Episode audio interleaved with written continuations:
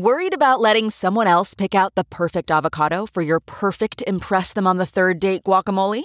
Well, good thing Instacart shoppers are as picky as you are. They find ripe avocados like it's their guac on the line. They are milk expiration date detectives. They bag eggs like the 12 precious pieces of cargo they are. So let Instacart shoppers overthink your groceries so that you can overthink what you'll wear on that third date. Download the Instacart app today to get free delivery on your first three orders while supplies last. Minimum $10 per order. Additional terms apply. Hey folks, Kaiser here. We've got a new initiative at SupChina that I want to tell you about because I suspect many of our listeners are just the sort of people we want to get involved. And it's a chance for you China nerds to parlay your arcane knowledge into a little income we've launched a consulting and expertise marketplace called SupChina Direct.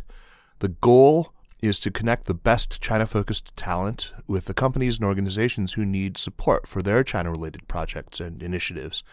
Think of us as the Airbnb of highly qualified, deeply experienced China professionals. We've already built out a pretty decent network, a couple of hundred independent consultants and boutique consulting firms. We're really looking for people who know healthcare, consumer and retail, macroeconomics, and of course, technology. And if your business is looking for experts in those or pretty much any other fields, for anything from market entry to due diligence to digital marketing to supply chain sourcing, just get in touch. So, whether you're a subject area specialist who wants to pitch new clients, or if you're looking for just the right specialist yourself, go to www.supchina.direct and sign up today. Now, on with the show.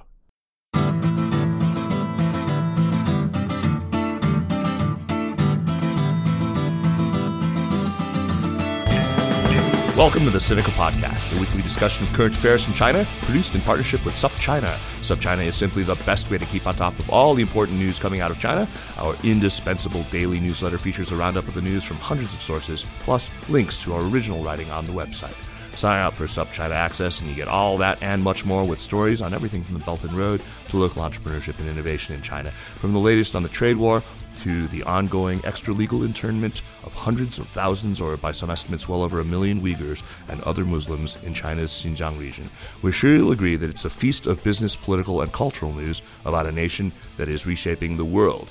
I am Kaiser Kuo. I'm coming to you today from Washington, D.C., 30 years ago to this day, June 6, 1989, I was actually riding on a train between the city of Baicheng, which is in western Jilin on the Inner Mongolia border, and the city of Qiqihar in Heilongjiang province.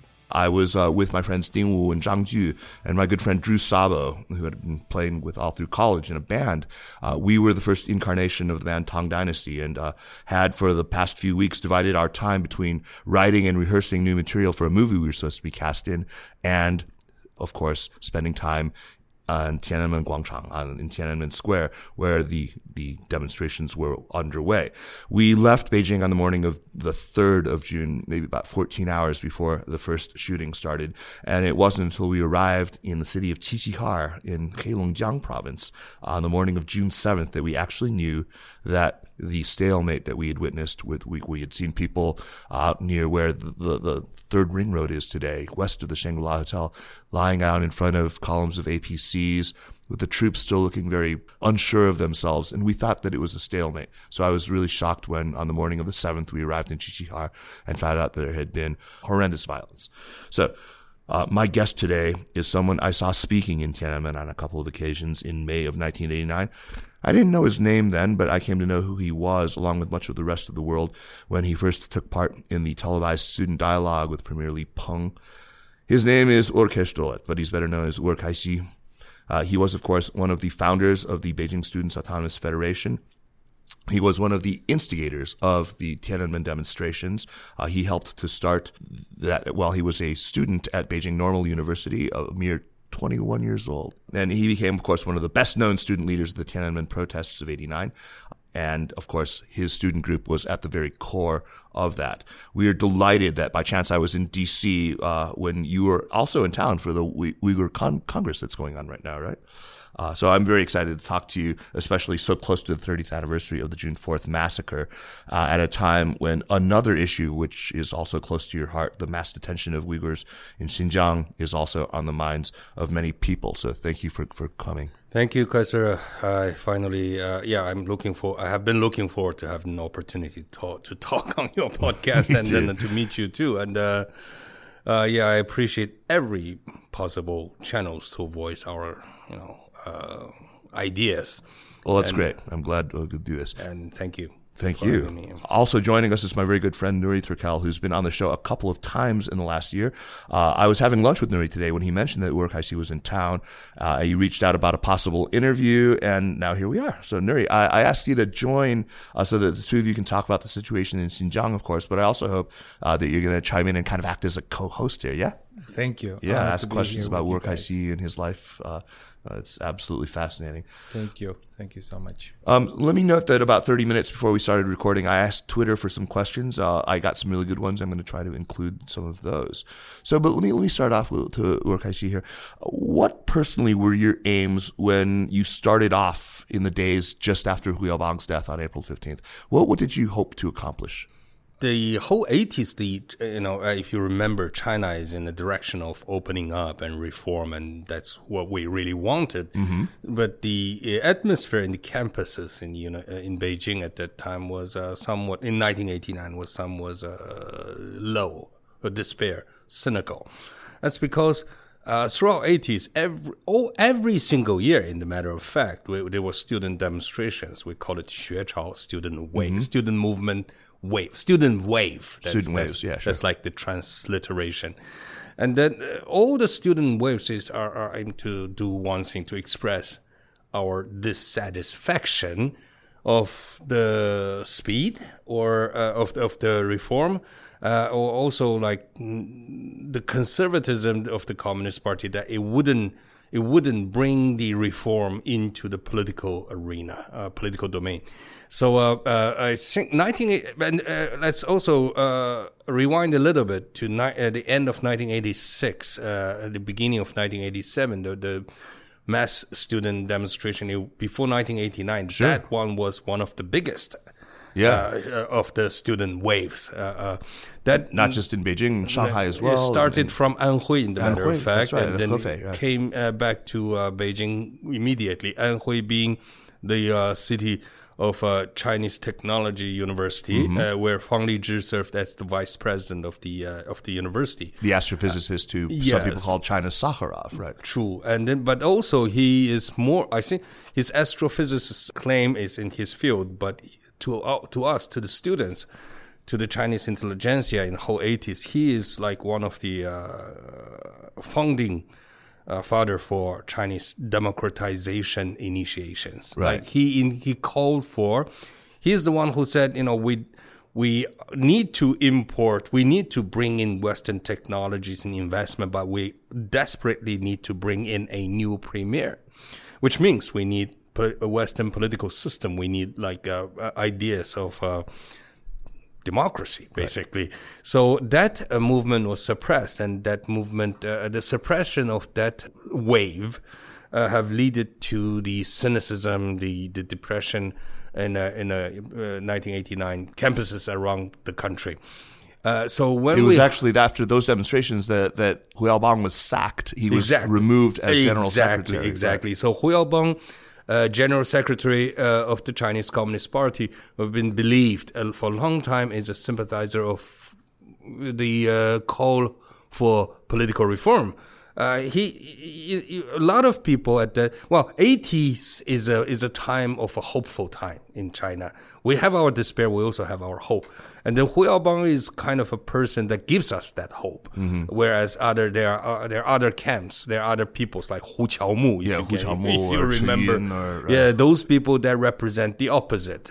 So uh, uh, when Hu Yaobang's uh, died, uh, the atmosphere uh, it's his death. It's a it's a it's a you know spark drop into a, a gunpowder cake. So you can. Uh, it's a very long answer to your short question. What were we aiming? You can. It's a consistent thing. So you were aiming just for a commitment for deepening reforms, basically. Based on yes, yes. Uh, if I if I have to answer the question in one sentence, that is Yeah. that one question. But also, uh, it's first of all the express of that despair, the the anger.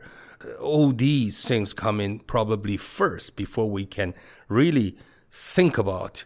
Okay, now we have expressed our anger, uh, but what do we really want? That question probably came in a couple of days later. Ah, I see.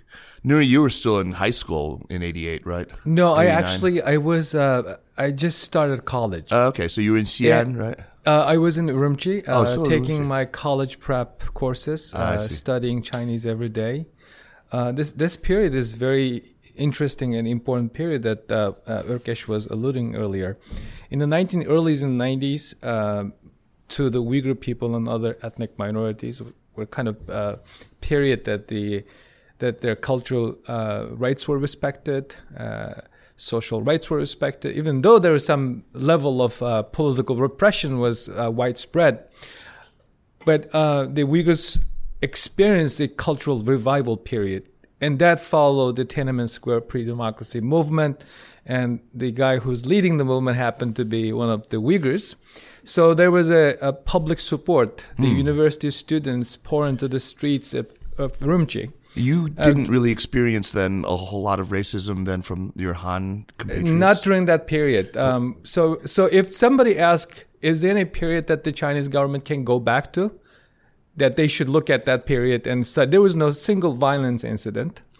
Um, people relatively happy and enjoying their daily life. So we, uh, we, we, I, as a first year college student, I learned about um, the movement in Beijing. I went to the uh, People's Square in Urumqi, joined the protest. Yes, 50 days of the Beijing student demonstration are the 50 days that in my, well, 21 year of uh, life at that time, that I did not feel discrimination. I was born and raised in Beijing, and the discrimination is almost, you know, I was like almost immune to that. But of course, uh, growing up, and then I realized what I was immune and then probably neglected was discrimination. I mean, that will make you feel uncomfortable. Like, uh, and then Chinese, I think in general, also including today's like vibrant democracy, democratic Taiwan, they have this problem of understanding what is discrimination. Right. This, and then they think they don't have bad intention, but they just classify you as a different category. Right. That to most Chinese people is not discrimination. But then, uh, if you look into the uh, textbook and then to realize what is the uh, discrimination, is you think other there's another group of people that's different politically, then that is discrimination. But discrimination against Uyghurs in 1980s Be- oh, Beijing that I remember was was vicious. I mean, there was it was it was a, a real sense that I mean, it, I they treated them very much like the Europeans often treat the Roma. They were considered sort of this sort of genetically criminal class. You were not you, you know they, they were the people who would would would you know carry knives. And they would, you, uh, you need to know. Okay, crap. Uyghur people are the descendant of conqueror and warriors. Sure. At the same time, we are a descendant of merchants along the Silk Road.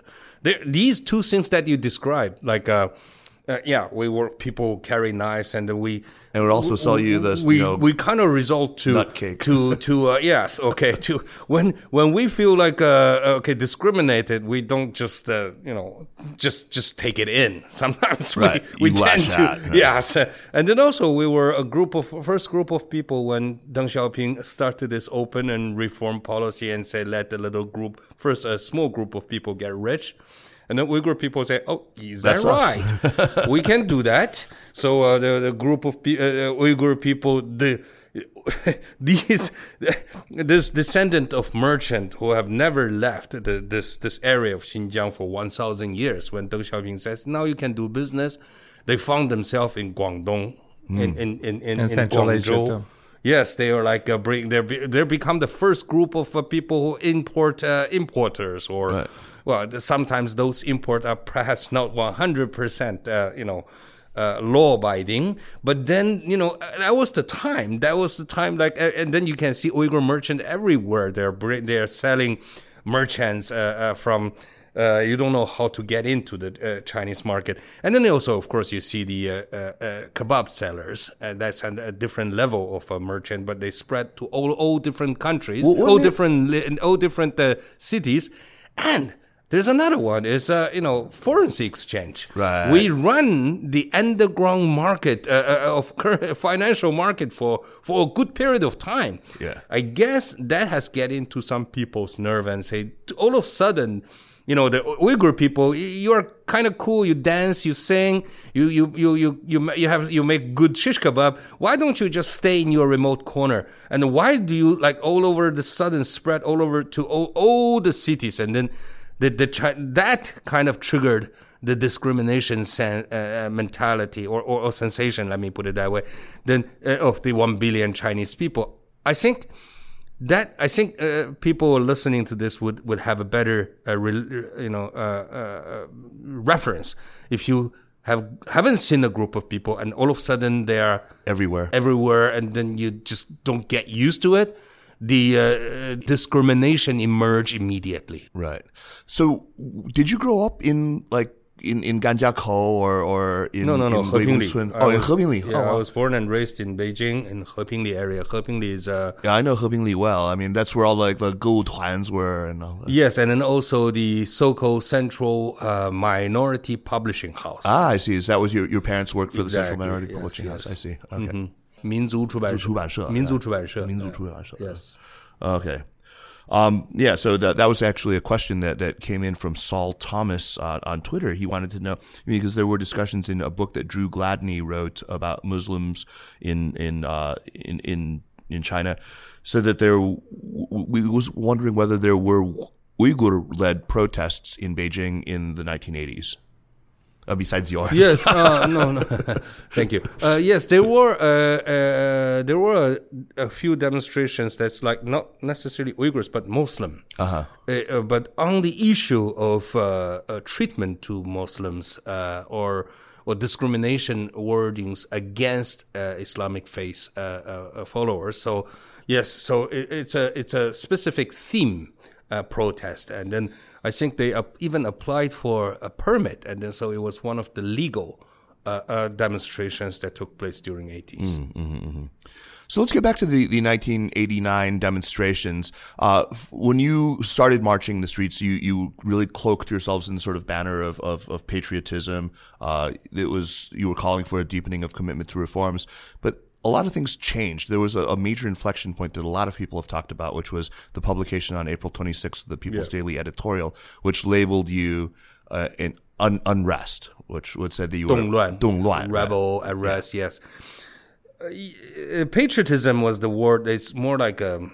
it- It's so handy. We just decide to pick it up, Right. Uh, because it's always in the uh, education, uh, you know, uh, textbook and everything. We, we were brought up in, in China, but Well, you were imme- you were pretty- safe. Look, I mean, you knew that. Look, Hu Yaobang died, and they're not going to crack down on you if you're celebrating the death of, somebody who, even though he's no longer general secretary, he's still on the Politburo standing committee. So he still has to have a state funeral. It So wasn't a standing safe. committee member, but He was- he was a standing- Politburo. He was a standing committee member still. Uh, okay. He was. Yeah, but uh, pretty soon we changed uh, the tone from the patriotic movement into democracy movement. Right. In 1989, uh, we were imitating Poland. That's like a very important reference that the, the world should know. Uh, uh, what happened in 1989? Few things like first of all, solidarity movement in Poland, and then we saw it came came along like uh, Right. step by step and very inspiring. The other thing is uh, the new thinking, that's introduced by Mikhail Gorbachev in Soviet uh, Soviet Union. is quite an exciting idea, and it certainly excited whole country, uh, Soviet Union. I mean, uh, so. Um, we we use the word patriotism, but actually at that time we were not under uh, any attack from a foreign aggression. Right. So so uh, the transliteration of the word patriotism in back into Chinese is 爱国主义. Right. It's Love a- of countryism. Love of country. Yes. So a love of country it's something we just claim, and then we say, you know, we, we, we are doing this in the love of our country. Uh, we are doing, we are pushing China toward democracy in the love of our country. And then uh, uh, the the word love of country so coincident with uh, patriotism, we just picked it up. We I just see. used it, but for not for a long time though. Pretty soon we decided To start talking about naturally democracy. naturally emerge into call, calling ourselves a democracy uh, movement, and uh, and uh, people who supported us also demanded us to uh, add uh, the slogan of anti-corruption. so yeah, that's interesting. So that did not come indigenously from the students themselves. no, no. So who were these people then who were supporting No, no, you? no. You're talking The- about you know- leading intellectuals. Uh, there, the intellectuals came into the scene a little later. It was f- just students at the beginning.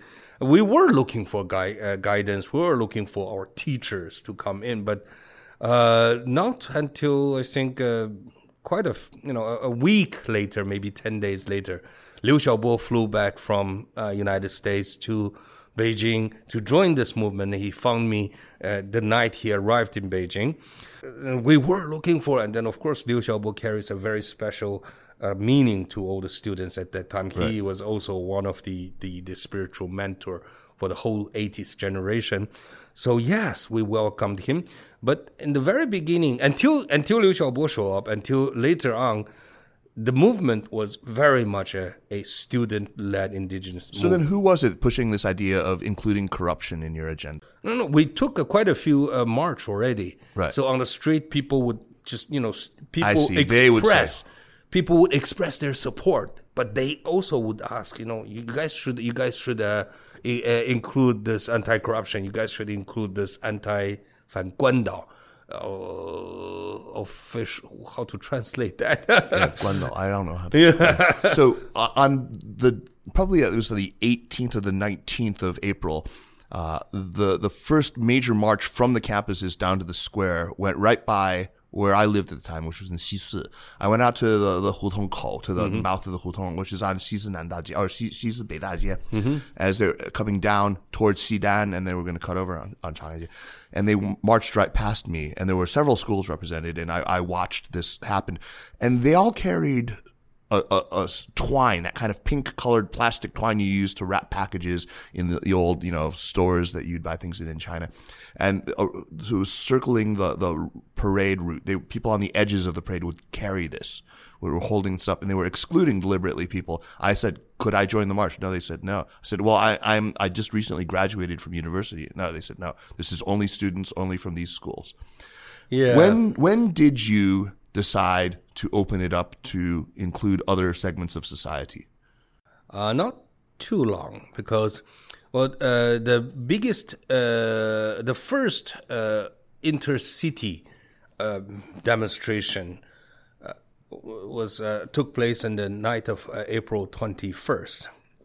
And before that, there were demonstrations, but from like uh, different universities uh, was uh, segmented. But April 21st is a, is a very important day of the student movement. And that day, we got organized. We got like the whole school, inter-school Beijing Coalition for the uh, Students' Union was formed. Right. I was one. I was the founder of this this thing. I led it, that uh, uh, the first uh, intercity uh, major demonstration. At that time, we were still pretty much uh, insisting that this should remain as a pure student movement. The reason for that is like we were uh, so nervous. We were so worried that the Chinese government is going to slander, uh, as they usually always do when there is a student movement, when there is a, a very pure uh, motivated movement, they will always say there is a small group of criminal who actually behind the scene, Right. who get involved into the uh, uh, uh, crowd and then lead the crowd into vandalism or this and that. That's that's uh, the Chinese government's like typical uh, propaganda line. So we were trying to avoid that we we were naive, of course. We were saying we thought if we hold a string to to exclude other people who wants to join us, we can prevent Chinese government from doing just that. they will do that anyway, you know. But then Uh, right after you were you were also mentioning uh, uh, April 26th editorial by People's Daily. We they uh, I think what happened is I'm convinced of that that the April 21st major demonstration uh, went in the evening. Uh, we went to Tiananmen Square. We occupied Tiananmen Square. We have uh, successfully demonstrated this um, enormous power and then our ability to get organized. And that Spooked them. Exactly, that's Very the right much. word. Yeah, and then Deng Xiaoping was so spoken. He says, uh, "I don't mind killing them. I don't mind killing the students." I, I learned much later on that Mm-hmm. he said it in such early stage. Uh, but it's so totally convincing because if you read the April 26th editorial and you find with between the line the tone of the, the editorial is very much killing sensation. So, so yes, uh, Yeah, but then we decided, there, yeah, right? yeah, we decided to, uh, we decided to um, uh, respond it with a bigger, stronger rebuke. So we had this 27 April 27th major demonstration, one of the best, most powerful, most well organized, most attended a demonstration of the 1989 student movement. this this is exactly what my timeline has has always been. That there was the the twenty first uh, organized march really spooked them. I was there for Yeah, that. yeah. Then on uh, 27th. you know, but Zhao Ziyang left China. He went to North Korea on the twenty fourth or the twenty fifth. Something like that. He was that. gone during that. Those it must have been kinda crucial meetings. thing, yeah. Terrible timing. Terrible timing for him. Communist Party are incapable of changing, making a last minute change. Right. That's- that's- They're not flexible in that They're way. no, Right, they're right. not. So the April 27th demonstration, we uh, took the Beijing Ring Road. Uh, uh, the movement, this, the dem- I was the general commander of that uh, of that demonstration. I remember students come from uh, far, like say Tsinghua University or Beijing Mm-hmm. University. They, they are in the outskirt, m- much further away from the center. Right. Where my university, uh, Beijing Normal University, is pretty much in the center uh, of the city, right up between uh, second ring and third ring. Right, right. So uh, university students from uh, from the uh, you know university uh, district will come into my school first, and then we march out from there.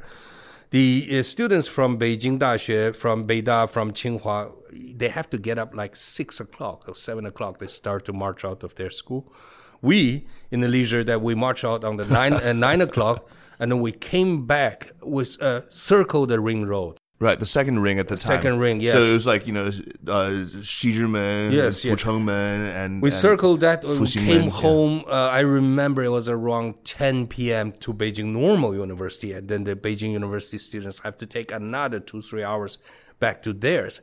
What I was trying to say is that when we took the ring road, I mean, hundred thousand students took the ring road. Uh, the it's a long, long line of students. Uh, what's more exciting is the people standing by on the two side of the ring road. That's Beijingers their support is the one who gave us all the confidence. It has to be half a million people uh, there Yeah, that yeah. day. It was. I was. I watched that. That was. I was on the west side. From that day on, we would never exclude anyone who wants to join us. So it really was the twenty seventh March that, that I was would, the, I the would, turning in point my for- recollection, yes. That's that's that's fascinating. Absolutely fascinating. Let fascinating. me let me ask you this question: Do you um when the Uyghurs took to the streets to uh, support the students, uh, they You did mean it back in from back Urumqi? 1989? Yes, in Urumqi. Urumqi, yeah. yeah. I was I I I, had the um, privilege to be part of that. So the thinking is that when if this is successful, we have a be- we will have a better life. Yes. So, with that mindset, did you guys ever talk about the future political system for China, uh, in with respect to how non-Han Chinese minority people would be treated or fit in the system? we did talk about it, discuss among the students, but then the real immediate aim for the students, the slogan we put forward is dialogue. So, you know, if the dialogue occurs, subjects of the dialogue would definitely include like uh, uh, ethnic issues. Uh, um, but then let uh, the 1989 student movement is to is to first bring the government not bring them down, but bring them lower to the level they have to seat equal with us. And then dialogue also means we want to have something to say. We want our voice to be heard. We want to take part in. So uh, uh, if that happens, and then uh, and then uh, the more specific aim of the 1989 student movement is to preserve the uh, autonomous students, uh, the Federation of Autonomous Student Unions as a legal entity to make that the the uh, the Official representative of the student interest, right?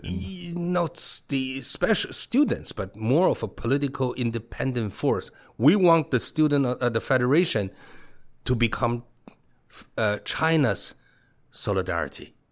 So that's the idea. We want that to to act uh, before a, a real opposition or political party to emerge. We want this uh, federation to act just uh, act that role. I see. So to uh, assume the same role that that that dock workers in exactly, in Gdansk exactly. had, had But then Solidarity re- really later on become a political party. Right. At the beginning, it was just a worker union. So we thought, okay, with students union can also play a similar role, and then one day there will be political parties. Uh, uh, and then, but we want to be the one to make that happen. Uh, I mean, I think we were, there were some precursors for this already. You could sort of see on April 12th there was that, that petition that Wang Dan actually signed that, saying we want uh, a special democratic zone in Haidianqu. Right? Yeah. Uh, well, that- so the 1989 student movement is definitely a democracy movement. We have this political uh, uh, uh, goal, very clear goal in our mind.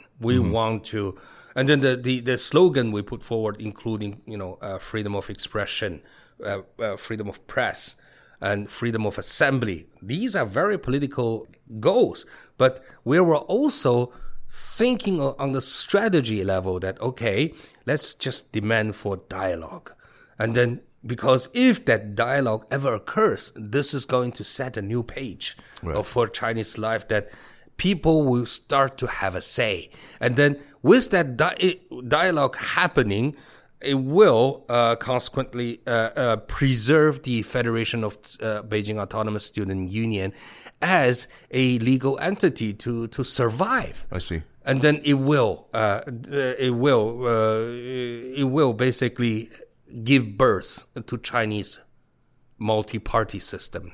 I'm curious whether you were conscious at all of the potency of the sort of symbolic weaponry that you guys had at your disposal. I mean, there is a a long history, a very proud history of student participation in intellectual political life. Uh, that, that goes back to the Wusi Yundong and even before. It goes back to 1898. It goes back to 1895, really. Uh, and there, there, there's sort of a way to do it. There's a theater uh, that you were performing that you did very well. I, I would say that that the students knew that that would tug at the heartstrings of ordinary Beijingers who knew their history.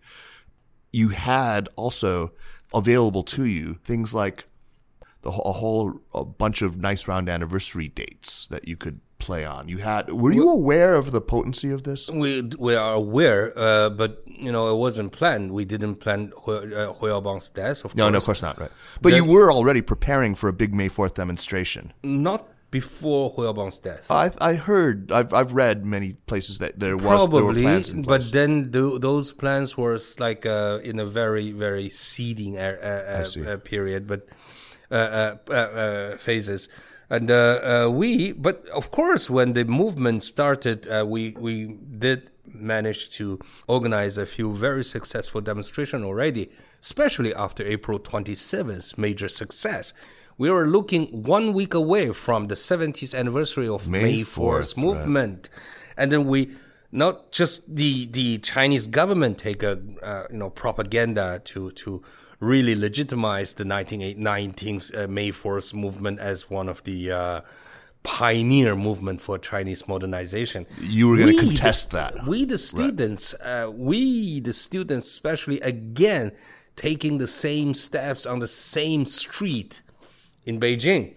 And then also, uh, uh, uh, May Fourth movement uh, uh, in in May Fourth movement, Beijing Normal University, Beijing University were all major players. Right. So we have this strong sensation of we are the true legacy of May 4th movement. Right. At that time, we all felt very strongly. We, we still felt with like, good reason. With Oh, I good- guess, I guess. No, And no, then- I mean, of course. You, and then uh, for to have a major demonstration to commemorate, to celebrate May 4th spirit seems to be, you know, natural. natural. It wasn't even a, a debate, but it's That's of right. course going to happen. Right. So uh, whatever happened before May 4th, uh, on that day we will take the street, and then we did. And then in uh, uh, other a little different from the uh, April 27th march, we decided to go to Tiananmen. The April 27th, we avoided Tiananmen. We took the Ring Road, uh, but uh, uh, in, on the May 4th. Uh, we made a left turn in uh, Xidan, Right, right, right, right. where where then you know that that uh, lead to the Eternal Peace Avenue, Chang'an uh, later on became a killing field. But that um, But that demonstration, we had a million people in the square. I don't know how many people, but what my uh, count is at least half a million because I mean, it was full. The square was full. then it has to be one million. Yeah, that I was there on the, May fourth. I walked then I gave around a it. It was- yeah, I saw you give a speech. I gave a speech to a million people. Then I guess Let me let me ask you something about because uh, sitting here and talking to you, it's pretty obvious to me uh, where sort of the sources of your charisma are. You have you have. I mean, how young were you? don't when, know when, that. when you when you when you were young, did you know that you were destined for to, to, to do this? Were you a revolutionary at heart? Were you somebody who had uh, leadership aspirations? Were you somebody who was an organizer among the kids in your neighborhood, uh, in your own family? What were you like when you were when you were young? you know, Kaiser. Yes, uh, but before the anniversary, somebody else also asked me similar questions, and then I, to be very honest with you, I I got a little, like, puzzled with this question because then I realized all these questions are in a relative term. You know, are you, are you, uh, a, are you a revolutionary? In compare with other people, there's there's this Yeah, look, come on, relativity there's, there's there. a type though. There's a type, and you know you know it that you are. I mean, I, know that I am not. myself wouldn't know Right. what my type was at that time. I was just I did the thing that I feel natural to. This is this is one of the questions that I always get. He was 20, 20 21 year old young student, and he is a minority living in Beijing, growing up. And then uh, the, whenever I mention that I have a close friendship with Workeshi, Örkesh, like, do you know how did he? What was the process like him becoming a leader of this movement? like especially the young kids today uh, grow up in the western societies wanted to be like him and find out was he prepared for this is that because of the family uh, background is that because of the education because of his his, because his of his street being creed an outsider. But, but, Besi- because of all how of what the was the process like that you No, my my parents. No, the way my parents. I'm sure the way my parents brought me up has something to do with. It has to be. It's not like okay, we're not going to prepare you as a revolutionary when you're course not. 21. It's not like that. It's like you have to stand up when someone else is getting bullied. You have to take it as yourself being bullied. You have to stand up for other people. Things like this you don't find in Chinese Han Chinese education. In, in a matter of fact, I realized. I, am not maybe that, but you find it in the in the novels. You know, the heroes are always 见义勇为. The, the yeah. you know, you or you read you know《三国演义》there are heroes like that. Yeah, so, but then, but who, your parents don't teach you to follow those knight stories. The knight stories is for uh, is for uh, teenager rebellious time period, basically. Both school and and home education in Chinese society do not teach you things like that. Then you know, but my parents and we in our in our culture, it's natural. So what happened? I think I think in the April 17th, uh, when the when the night nobody else took the stage uh, uh, in in the campus of Beijing University, somebody put a poster in uh, Beijing Normal University said, "Let's have a gathering tonight, nine o'clock." And I showed up at around 10:30, but you know people were there waiting for someone to to to uh, step up, but nobody did. It just and everybody in the crowd was cursing basically you know you can imagine for 21 year old college students what they can curse you know oh, what, yeah. what kind of like yes we can imagine oh imagine that but then I'm in the crowd. I was, you know, I want to curse too. I want to say you, blah, blah, blah, blah. But then, and then I realized that if I do that, I'm cursing myself. And in my, in our culture, the way I was brought up, including the, you know, what I'm saying, my culture, my parents' education, and everything else that has accumulated all its way till that day that I, I just feel in that moment, uh, that uh, I This need is to, my moment. I need I need to do that. I have to do that. It's not like oh I have been waiting. No, it's like it's the it's an instinctual thing. You just have to do it. You can remember that moment. Yeah, Yeah. Yeah. And because imagine. that moment, I That I, I, I your life. reflect back in that moment changed my life. Yeah, from that moment on, I just you know I, I remember in the crowd because there's no no light. There's I mean there's street light, but there's there's no like a light for the for the gathering. There's no loudspeakers, and then just a, a, about a thousand students in Beijing Normal University gather around this uh, monument. Uh, uh, also, a monument to commemorate a, a student movement uh, uh, uh, decades ago, and then they're shouting, and again they're cursing, and and I remember I just couldn't stand it, and somebody needs to somebody needs to be there. Okay, it may as well just be me. So and then I I, I remember I yelled 让开, yield. Yeah, rangkai means get out of the way, right? Oh, yo, yeah, or just let me give by. me way, yeah. yeah. make way. Immediately, a pass was in uh, was in, was formed was emerged between me and that's the stage. It wasn't really a stage; it's the base of the monument. When I say rangkai, uh, people but, like get apart and like like uh, you know. okay. Now I look at you and I can I imagine that. I mean, now you can Yan Zhang Fei. I mean, you're you know like you're, you're like you you have got like what, what, did Jason call it? Dad strength. Right? Would got, you like, do it again? In light of all the sacrifice you made, you have not seen your parents thirty years. I heard that the last time that you saw your mother was uh, during Tiananmen Square pro democracy movement in Beijing. Okay, would I do it again? I if you ask me do I feel do I regret what I did? The answer is no. I mean, I don't regret. That I can answer without any hesitation, but would I do it again? I have to say I don't know. I Would you do it differently? Uh, I'm sure if there's a, you know, Like you now okay. you know a lot Without knowing the the end, there is no time machine, right? Of no, course no, not, we're right. talking about. So if you put yourself, if you know you cannot avoid it, but you you are going sending back to fine tune here and there, maybe. But I would say 1989 student movement was a pretty damn good, well organized student movement, and then all the. Uh, all the decisions we made was uh, v- uh, were very cautious and very well deliberated, and then Well, I mean, you, you you've come in for a lot of criticism, even from fairly moderate people, for uh, the way you conducted the, the the dialogue that you finally ended up getting with Premier Li Peng. Is there anything you would change about that? no. Uh, first of all, uh, the meet, uh, my role at that time dictate me to do to say those things. To I be the, the, the, the bad cop, or to be the heavy, or to to be the, the I was the- the first of all, we were quite polite. We were firm on our ground, but we were quite polite. So uh, we weren't like trying to uh, uh, provoke or anything. But then we were the representative of hunger strikers in the room. Finally, because of this hunger strike, because thousands of students hunger uh, had hunger strike, uh, tens of thousands, if not hundreds of thousands, yes, more than hundreds, if not millions of people uh, uh, who supported this student movement, we wouldn't have that meeting. So my role, being in that room, is not just being me. I was the stud- I was the representative of people's will at that time. I have no choice but to stand firm for people.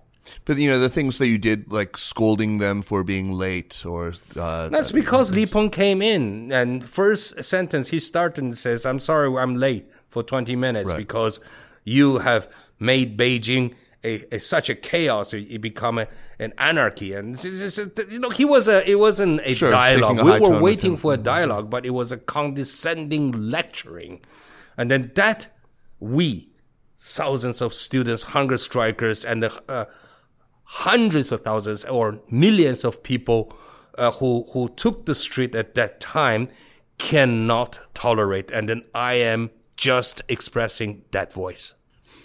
So you were actually in hospital the night of June third, so you, you missed out on on thing. But would you if would do you think that you lost control that, that the autonomous union lost control of the movement in any way?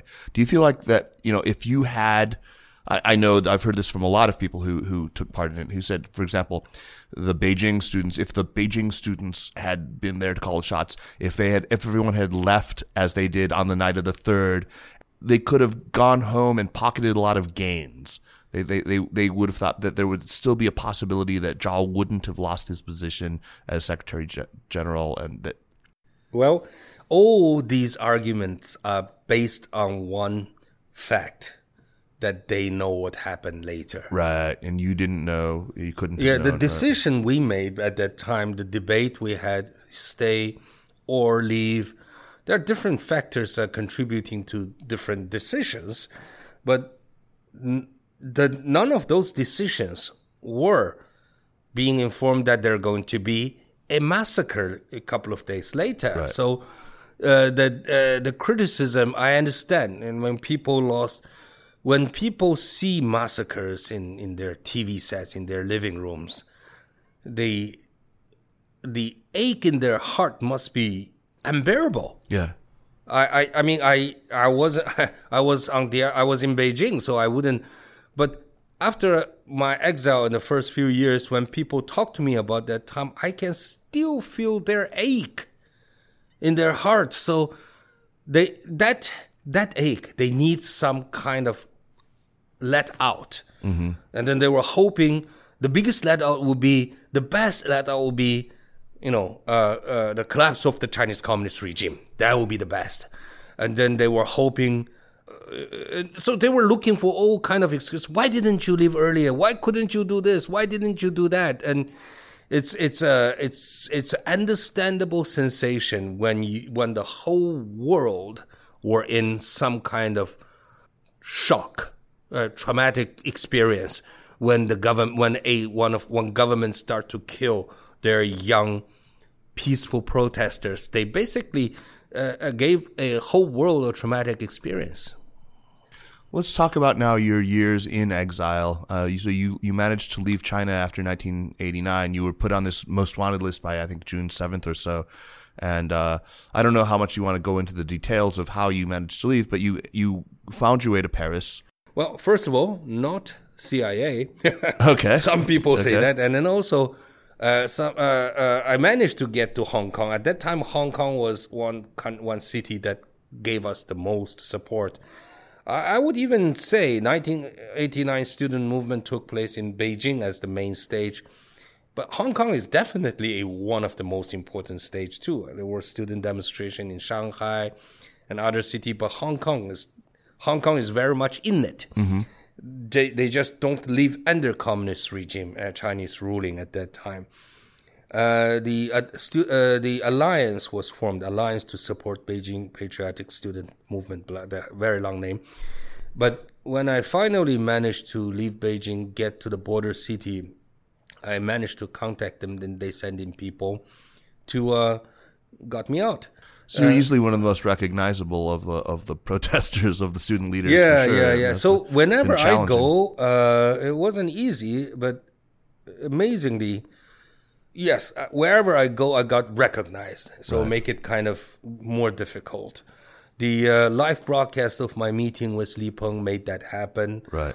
And then the the more uh, down south I go to, my, uh, where when I reach, you know, Hong Kong uh, information uh, disseminated in from Hong Kong to the southern cities also have a lot of my picture on it. So, um, uh, so I got the I got recognized all the time, but then whenever I got recognized, those who did recognize me always give me always provided uh, shelter or provided uh, help, mm. and uh, so uh, with the help of Hong Kong people and Chinese people, I managed to escape.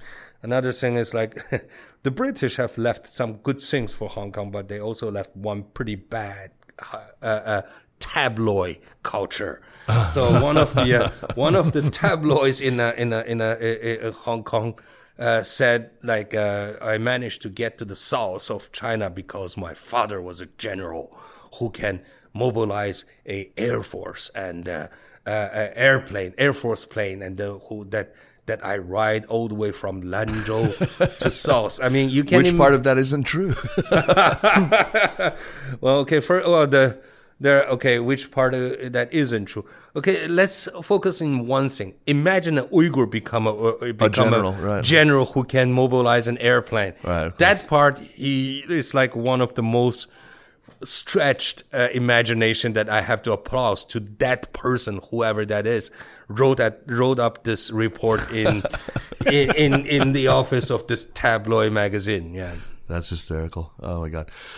Um, years in exile. So you, you were in Paris for a couple of years. You made your way to California. Um, you were there. I know that Nury, you, you actually have talked about how uh, how Örkesh helped you in your early career. Yeah, Not we really. we, We- we we- had mutual friends uh, back home, and that's how we got to know each other. So I uh, moved to California from where I was studying up in Northwest, and we were roommates for a period of time. And uh, that was most that was, uh, as I recall, is the most difficult time that I had in my early uh, period in the United States. So. My good friend helped me to find job even uh, asked one of his friends to loan me a car so i can work and make some money and get my own car so we um, as a friend um, he provided me much needed um, support uh, in Let's addition to true into friendship yeah. details. but was okay. Yeah. Yeah, yeah, yeah. it's nice to talk about you know uh, the diaspora community comes in for a lot of criticism, and you know it's it's not surprising that uh, there's a lot of for our society. diaspora, especially the dissidents and Oh, no, dissident dissidents. society, I mean, yeah. not not not the diaspora Uyghur Okay. community, but uh, the Chi- Chinese dissidents. The, after after Liu Si, uh, there was. I mean, immediately they started falling to to fighting uh, almost right away. Uh, there were gigantic divisions and cleavages, and I, I saw this happening with sort of a you know a, in horror. Even just on the, I was on the campus of the University of Arizona, uh, and Fang Lizhi was there actually, you know, in the building right Yeah. next to me, and we we used to see each other all the time. And we talked, and um, it was quite clear there were factions of students that were very opposed to him. There were factions of, it was just crazy. Uh, I guess, uh, but then it's, you know, we are a group of dissidents who are forced into exile and then carry the responsibility of the whole world in overthrowing the one of the most powerful totalitarian regime. That's the the pretext of all the criticism and what had what went on uh, among the dissident societies. Uh, we carried well the whole world were in shock and we we were been we have been given a responsibility. There's no way we can carry. We could not uh, you know we challenged and then we lost that challenge in beijing how could we possibly organize to overthrow that government who already opened their uh, its fire to us uh, from Paris. That's uh, that's that's understandable, but what about uh, what, what caused the disunity though? that's what I'm saying. You know, there is Well- no battlefield. If there is no battlefield, They'll automatically turn on one another. no, there's actually we don't know which direction to turn on to begin with. I see. That's fair enough. Yeah. So these days, how much of your attention are you focusing on the crisis in Xinjiang? Mean, uh, these days, these days, well, uh, well, I think I'm paying more and more Attention to it? spending of my, attention is always there. That's not Sure. the right word. Um, Spending more and more of my energy and time on the issue uh, from the uh, July fifth uh, uh, uh, incident In from 2009, 2009, Yes, uh, it's. Today I was in this Uyghur conference, and then uh, my friends introduced me. This is Örkesh. He's better. No, his his name Örkesh is known to all Uyghurs, and his Chinese name Wu'er Kaixi is known to all Chinese. It's a good introduction, but then I also use that uh, in the past and say, you know, I'm probably uh, to to to discuss my role uh, with my Uyghur friends. I say, you know, I can probably do more for Uyghur as Wu'er Kaixi than as Örkesh. And then uh, in the Uyghur movement, um, uh, there are you know a lot of distinguished fellows. Uh, they're they are making their efforts, and then they have always been a Uyghurs uh, movement, and they should you know carry the flag. Nury here is one of the uh, uh, one of the uh, you know pioneer, one of the champion. Yes. And then I, on the other hand, have always been a Chinese democracy activist. Uh, I started from Tiananmen Square and then all these years in exile. Being, and then I, I believe that Chinese democracy is the ultimate answer for Uyghur people in future. But of course, the, the history can evolve in different direction. But I believe democracy should be the answer for Uyghur people. And then it's good in the Chinese democracy movement to have a Uyghur in there. Yes, and But you, you, then, could- you could but, but you then in the to last bridge. 10 years, since 2009, um, just I have this personal, ur- you know, feeling urge to, to, to get more directly involved. So, I, well, my direct involvement is more just like writing articles and talking about discuss when when the when I'm with Chinese dissidents a group when when I'm with the uh, you know uh, overseas democracy movement, I often insist on discussing about uh, Uyghurs, Tibet, you know, ethnic issues, and then I often lead that discussion. So uh, in that sense, I'm I'm still in Chinese democracy movement, and then having my fight for Uyghur. And how is that going? How, how how is the response among Chinese democracy, Han Chinese democracy activists? Are they making common cause? Do they sympathize deeply with the plight? okay okay let's say uh, first of all chinese democracy movement overseas chinese democracy movement is not a huge body of uh, of uh, people let's say there are 500 let's 500 people Sure.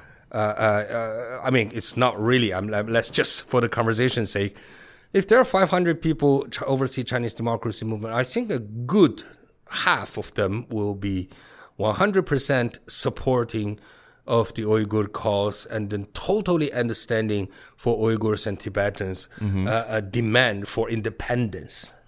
That word is the most, uh, you know, Sure. center of right. the of this debate, right? So let's not uh, go around that.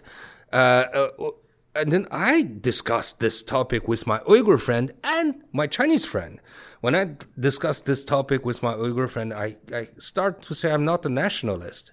I am not a separatist. I'm a democracy activist. I'm a libertarian.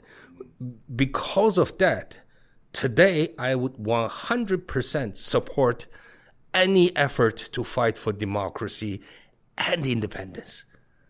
Uh, because independence will guarantee, if we can manage to get independence today from communist China, it's definitely beneficial for Uyghur people's liberty. I'm a, I'm a libertarian, so that that dictate my decision, my choices. But when I talk to uh, uh, so so uh, so I will say that, but then I'll also say I'm not a, a separatist. I discussed this with my Uyghur friend. I'm I not said, sure what the distinction is. If Okay, you if support sep- independence, but you're not a separatist, I you- welcome independence because I am a libertarian. I see. So the ultimate goal far, of me, of, of of my effort is freedom. Liberty, right. It's freedom. But uh, uh, if you are, if you claim yourself a separatist, that means you will fight for independence at all costs and at in all conditions. So that means that Even if you were a if you- separatist, you, would you- support, for example, if- a yeah. radical Islamic sect that would lead that a- a or rel- another dictator, military dictator who Right. can those that kind of independence I'm not in. I see. Yeah. So, but when I talk to my chi- fellow Chinese dissidents, my tone is like, okay, you guys totally need to know Uyghur people have the right to fight for their independence. If we call ourselves democracy activists, we should 100% uncondi- unconditionally welcome the major principle of democracy, which is self-determination. So, uh, so I, I, I think I am in a good position to talk to both Uyghur, my fellow Uyghurs, and my fellow Chinese democracy activist groups. One common question that uh, people always ask um, uh, why the governments are not taking action, and and one of the main reasons One of people the which government? Well, the, the uh, like Muslim co- the governments. Muslim don't- governments, Western governments, uh, other than the United States. Uh, the the one possible answer is that the Uyghurs are not well known, and then the follow up question is like, okay, No, if we we are had well known. if we had a figures like Örkesh Dölet leading the movement in the last 20 some years we would have been in a different place we would have we would have been able to build grassroots movements people like i mean people have been saying this what is your thoughts on that do you think That that, is you would have been much more effective That if you is just on all, all that not true. My role in the Uyghur movement will not be much different from our beloved uh, Erkin Esa, uh, Erkin Esa Pendi. You know, he couldn't. The sorry. Uyghur- uh, there is a, an, a, a we, the Uyghur movement has always had leaders. Mm-hmm. We we had you know the leaders beloved by Uyghur people, and then uh, we, we we we would have follow follow his uh, uh, her uh, you know uh, leadership, but to have the the very fact Uyghur movement is not. but they're not a celebrity as you are though that's a different story Well, Rebiya Kadeer was a celebrity. exactly, Rebiya is a celebrity, and this pro- was like the the the point is no, that th- no, I'm this saying is that is started in the I- 90s I, in know, I, 2000 I understand the argument. yeah before Rebiya Kadeer. but Kadeer I was disagree with it. yeah The the re, the real reason Uyghur people Uyghur movement has not been in the map. There are many many factors to contribute to that. Number one, unfortunately, uh, Uyghur people are in Islamic faith. Let's let's let's uh, look at this uh, with with all honesty. Sure. Today's world Islamophobia today's world are not that honest. Today's world is not that uh, not not that courageous. Uh, we don't live in a perfect world, and then the Western world just you know uh, so they you find you find uh, much more convenient to neglect Uyghurs Uyghurs movement. They have for a long time when Chinese regime uh, calling their uh, uh, uh, their policy in Xinjiang uh, part of the anti-terrorism. The, the suppression of the Chinese government to Uyghur people have been going on for how long? We'll see. Easily decades, right? Only in the last two years, when it come to this level, that the world can no longer, that's the key word, no longer turn their blind eyes. Well, they're still trying. So they acquiesced in this idea. But that- what I'm saying is the, suppression world tried anti- really hard to turn a blind eye in, in a long time. Even if there were a celebrity leader, and how about Tibetan? They have a very well known celebrity leader, right? And you think, look at that. Where where did the Tibetan movement go? They, you know, it's famous. It's a famous movement, but Tibetan people today under the same kind of suppression that we do. Yeah. They Did didn't manage to Tibetans didn't manage to gain any inch of independence. Did you expect at all that it will get this bad in China for the Uyghur people? Did you ever th- thought that we will see this modern modern day concentration camp situation? I have to admit, our naivete 30 years ago as a student in Beijing perhaps stayed in us until very recent days. No, we- After what about after July 5th? Did you start to think, you know, this is going to get much worse now? Yes, yes, yes. Um, it was still a communist party. Chinese regime uh, can seems to manage to be always be able to surprise us, no matter how much we think they are capable of doing. They can always surprise us with more. This is the government. Uh, this is the uh, is the regime the world is facing. So uh, let me also take this opportunity to to extend it to the next sentence. If the world sank you know this, the Chinese regime. Oh, okay, they're suppressed. They can capable of massacre uh, peaceful demonstrators 30 years ago. They can suppress their dissent in China. They can do this, do that, and then they can uh, are capable of uh, uh, of uh, gathering over million people in concentration camp. And then if we say today, they can probably launch a another campaign against the whole world and then the world probably need to shake off that naivete we had and then start to uh, exercise its imagination well, my imagination doesn't quite stretch that far at this point yet, but uh, it, it, certainly has been tested recently by some of the horrors that we've, we witnessed. Why has President Trump stayed silent so far? We've heard remarks now from Pompeo, from Mike Pence, from uh, others in the administration. I don't think he got it. Yeah, I don't. I mean, look at the the. I mean, he he got something. He's a businessman, right? He saw a, a, an image like Okay, I, I'll, I'll talk about this. Let me on your show a name name and talk about this again. The China policy, over complementing China policy, started from Dr. Henry Kissinger. He went to Beijing in the early 70s and he basically architected this whole China policy. And then he repeatedly insists that's because that's the, the China policy was for America's national interest. And uh, of course. I mean, good thing he clear, cleared that out. I mean, there's no moral foundation for being nice to a, a government uh, uh, that, you know, a totalitarian regime. But that national interest has long expired. The national interest is forming an alliance, form a united front together with China against, against the Soviet Union during the Cold War era. And then, you know, Cold War ended and the gov- Chinese government become the government who suppresses, who massacres its peaceful demonstrators. Did that China policy then alter? No. It continued until today. And then the they, they, they decide to find new names. They call it engagement. I mm-hmm. call it appeasement. And let me see this. Let me say this. Dr. Henry Kissinger himself became a the most welcome guest by Beijing. He brokering American companies to go to China to do business with favored access. And for each company he brokerage, he gets a, a minimum of $1 million fee. Dr. Harry Kissinger, he, I mean, he lives 90 some years, almost 100 years now. I think I, I, he, I can't attest the veracity of, of how much he, he's paid for the deal. He sure. is fabulously rich. What's wrong with this picture?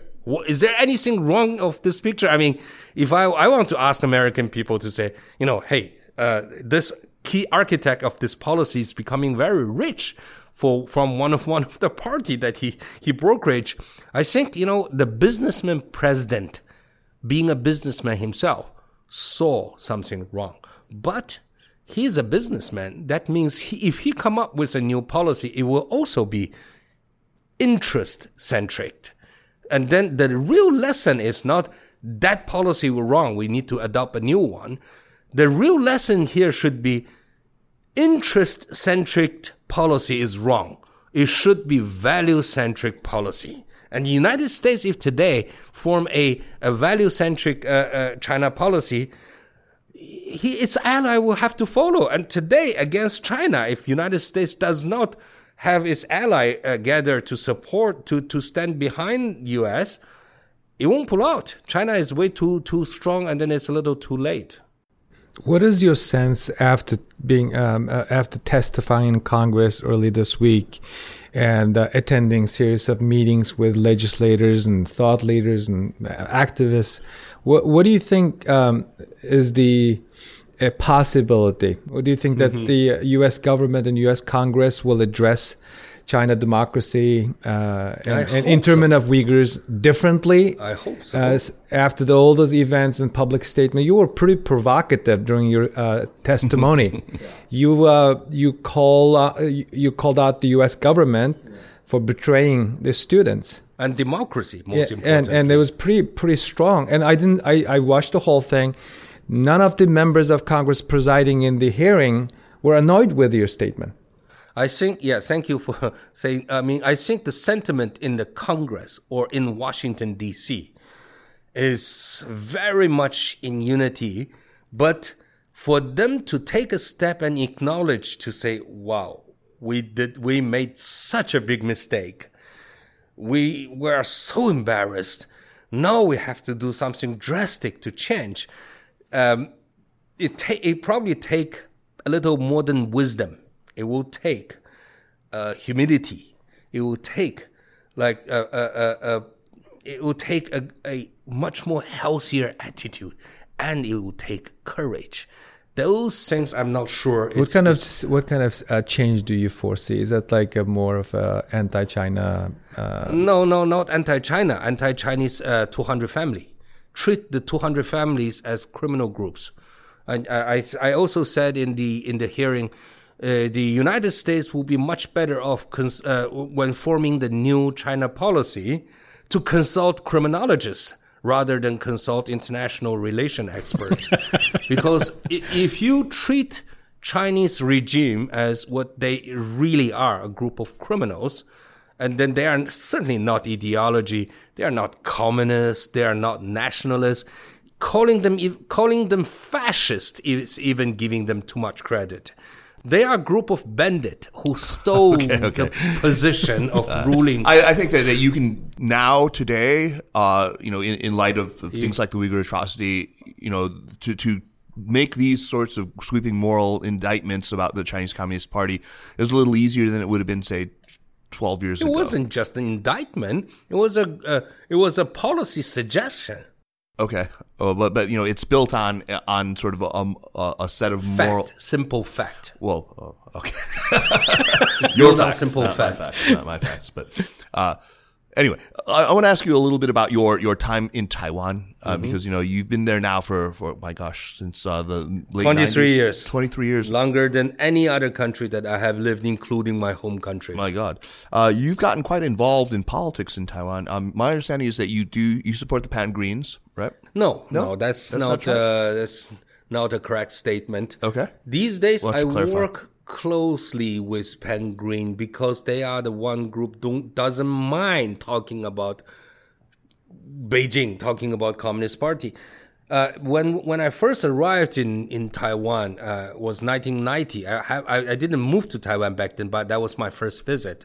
It was the green, it was the blue camp who, with this uh, uh you know greater China sentiment, who who welcomed me much more. Where at that time the Green Camp is more like a Taiwan independence, China is China, we don't care. Mm-hmm. That kind of idea. But o- over the 29 years since 1990, I think the Pan Green has come to the point that they realize they are not just Taiwan independence party. They are democracy progressive party. That's, that's the name of the right. party. So the democratic value is something that will lead this party and their supporters to a long, long run in, in, in this country. But uh, where the the the the Pan Blue uh, very very unfortunately took a very wrong turn. Um, uh, back in the early 90s, uh, they were like a greater China sentiment, they, but they also in the anti-communist uh, right. Uh, uh, stage. And they somehow they they feel like the democracy is not their vocabulary. It's not there because they were authoritarian regime, and then uh, Green Camp was the challenger, sure. and then uh, it has become the political vocabulary of the Green Camp. And, and it was visited on, it was forced on on I, the poor I really blues. hoped that Blue Camp can also embrace to say, you know what, we are democratic too, and because they really are in the in the democratic system it's a democratic party and then they welcome democracy too. So but when do you, when do you mark this this this shift beginning when they st- stopped caring so much about uh, the greater china issues and became um, sort of throwing themselves their, their fate in with the chinese communist party you think this was uh, obviously not in the 96 crisis. It was much later. Ma ying-jeou's uh, tenure was it before, even before that, I think uh, Ma Ying-jeou, he himself is a little different from the rest of his party. Sure. He uh, believed in, you know, he was a sympathizer of the Chinese democracy movement. Yes. He took part in every June 4th commemoration event until he became president. Uh, I, I think he has a true heart for, for the idea of freedom, democracy. Uh, for, but then the com- the KMT at, later on, the majority of them felt uh, to preserve their position, they have to ally with Beijing for e- economy reason, I guess. For whatever reason, that was a very, very, for for lack of better word, stupid decision. Yeah. Okay. You know, you're you've made a couple of runs for the legislative yuan in Just your one, time. just one. just, just one run. Okay. Yeah, yeah. I- I- Yes, yes. Do you think that your stature as a, a prominent dissident has helped you in, in your political life in Taiwan, or has it hurt you more? Uh, both. Well, first of all, if I wasn't a prominent Chinese dissident, No one would uh, know who They probably are, right? would. Yeah, no one would know me, and they probably wouldn't come to consult me about my uh, opinions, and then that eventually made me one of the opinion leaders in Taiwan, one of the one of the most celebrated, little bragging here, celebrated political commentator. Um, uh, but I think. Uh, I became political commentator in Taiwan because I also address on issues in Taiwan. I was welcomed uh, as one of one of them. Uh, but today, uh, some people in Taiwan have this uh, sentiment to think uh, that Taiwan's future is also uh, rely on uh, a good cross-strait relation. So uh, uh, provoking Beijing is not in Taiwan's in best interest.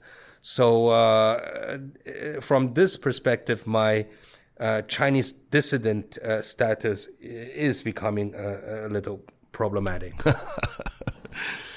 I'm going to bring you back to the uh, Uyghur question. Um, Please do, yeah. we know that something horrific is happening. Uh, it's not no, it's not a news anymore.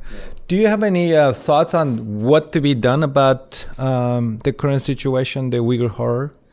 I mean, The something less, maybe uh, far away than d- bring democracy to China. Like in, in Washington more- and more- more Western immediately. capitals, maybe even Taipei. In Taipei, Yeah, yeah. The uh, uh, being 30 years of a dissident, that I, there's one lesson I can honestly report to all of uh, our listeners here is that pressure works. Outside pressure works. It has always worked, and but then it's becoming more and more difficult to apply that pressure because China is becoming much more stronger than you know 30 years ago, 20 years ago, even 10 years ago. But still, there are pressure points in, of, that of this regime that you, you should press right. And we have been lobbying, of course, uh, uh, uh, to apply the Magnitsky Human Rights Accountability Act to Chinese officials. I met with some uh, State Department officials today, and then I, uh, you know, I, they they were talking about which level it should be applied to, and I said Xi Jinping. That's what I said, and then they were like, "Oh no, no, you're kidding." That's the that's the problem of the Western, you know, uh, diplomats. They feel like everything has to come in a diplomatic way, and from mm, this uh, dissidents or student leaders' perspective, the things come, should come in honest way. well, you think that applying it to Chen Quanguo would, would be a good start? It's, it's, it will be a good start, absolutely. But uh, I just want to, you know, we were talking about the, the mentality of Washington D.C. It's hard for them to come around and say, "Yeah, we made a we made a, such a big mistake, and we feel so embarrassed, and we should we should make right of our of our mistakes." Um, come around it would have landed here. You know, come around and realize that you made a bad, bad mistake. Uh, uh, uh, and uh, this mistake is coming around uh, to get you. Uh, well, uh, it's we are on the way, and then we we got sacrificed in the. We, I mean, the Chinese dissident Uyghurs, but it's not that far from the rest of the world. So uh, uh, I, that will be my. I, I feel like like I was a student leader 30 years ago and come around and lecturing the world to be honest is something is something rather strange but very much needed. But Nury, that's not what you think. I, I- I mean, we, we were having a conversation over lunch today, and you, you don't think that kind of come around, make you know, just just sort of declare your opposition to engagement, declare you know China a pariah state. You don't think that that would work to help the, the Uyghur situation? You know, my approach has been more of an encouragement than um, criticizing uh, or uh, making a statement that's not enough because we're still in the process of building coalition. We tr- is still in the process of uh, educating general public. One of your um, Twitter followers said that uh, what an ordinary American can do to help. We're in that stage. Uh, so the governments around the world tiptoeing around, concerning about economic interest, uh, you know, taking that kind of uh, um, outdated uh, approach in their dealing with Beijing or Xi Jinping. It's not the same China that we all know. No, the Xi Jinping's China is fundamentally different. Their thinking is different, their approach is different, their ambition is different. So we have to look at it differently. So instead of uh, pressuring them, I've been trying to work with them, providing them some solutions. For example, pass the pass the legislation that has been considered. That would be a really good step.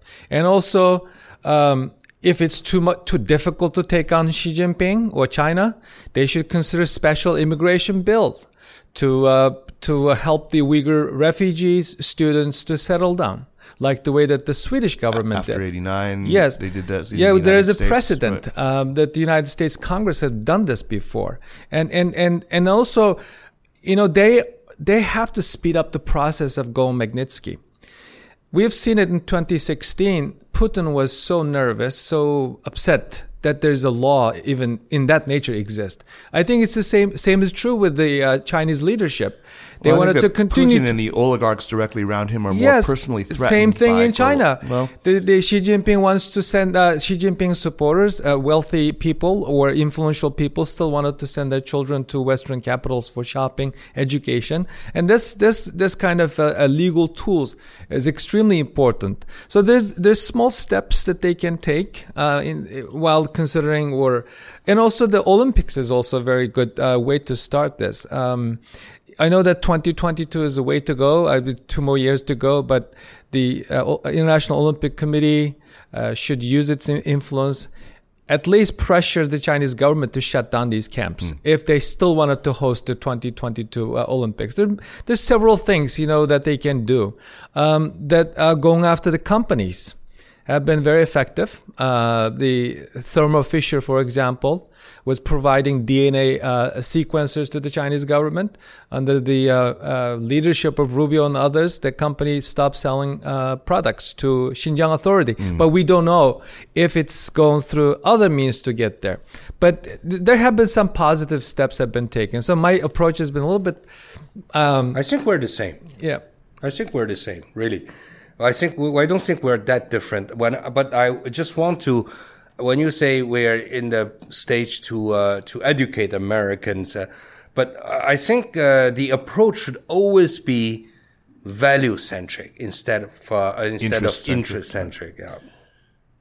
well, very good. Uh, gentlemen, it's been a real pleasure to talk to both of you. Uh, Nury, always great to have you back, and I look forward to hanging out with you in, in, in Taipei. I Let's go there a lot. Yeah, Welcome. that'll be a really fun. Thank you so much, Kaiser. This Or is, and Nury Turkel. I, I must so say this uh, that um, the supchina.com um, Sinica podcast have been uh, extremely helpful in educating, reaching out to uh, uh, China related business communities, um, expats, even Chinese people. At the end of the day, they need to know what's happened to us. Uh, so this has been extremely, and also they started this when with, when the issue was not that popular. Now everybody talks about it, but sub, supchina.com started. Well, there's uh, still a lot of people who, yeah. who criticize me uh, and think that I, I don't care somehow, and it's it's bizarre. That's to that's me. an unfair criticism. Well, thank you for saying that. Thank you. I look Thank forward you. to talking to you again soon. The Sinica podcast is powered by SupChina and is a proud part of the Sinica Network. Our show is produced by Kaiser Kuo, that's me, and Jeremy Goldkorn with editing help by Jason McRonald. Drop us an email at Sinica at SupChina.com, follow us on Twitter or on Facebook at, at SupChina News, and make sure to check out our other podcasts, the Caixin Sinica Business Brief, the Pan Daily Tech Buzz China, China Econ Talk, our two shows focused on women, New Voices and Ta for Ta, and the Middle Earth podcast on the culture industry in China. Thanks for listening, and we'll see you next week. Take care.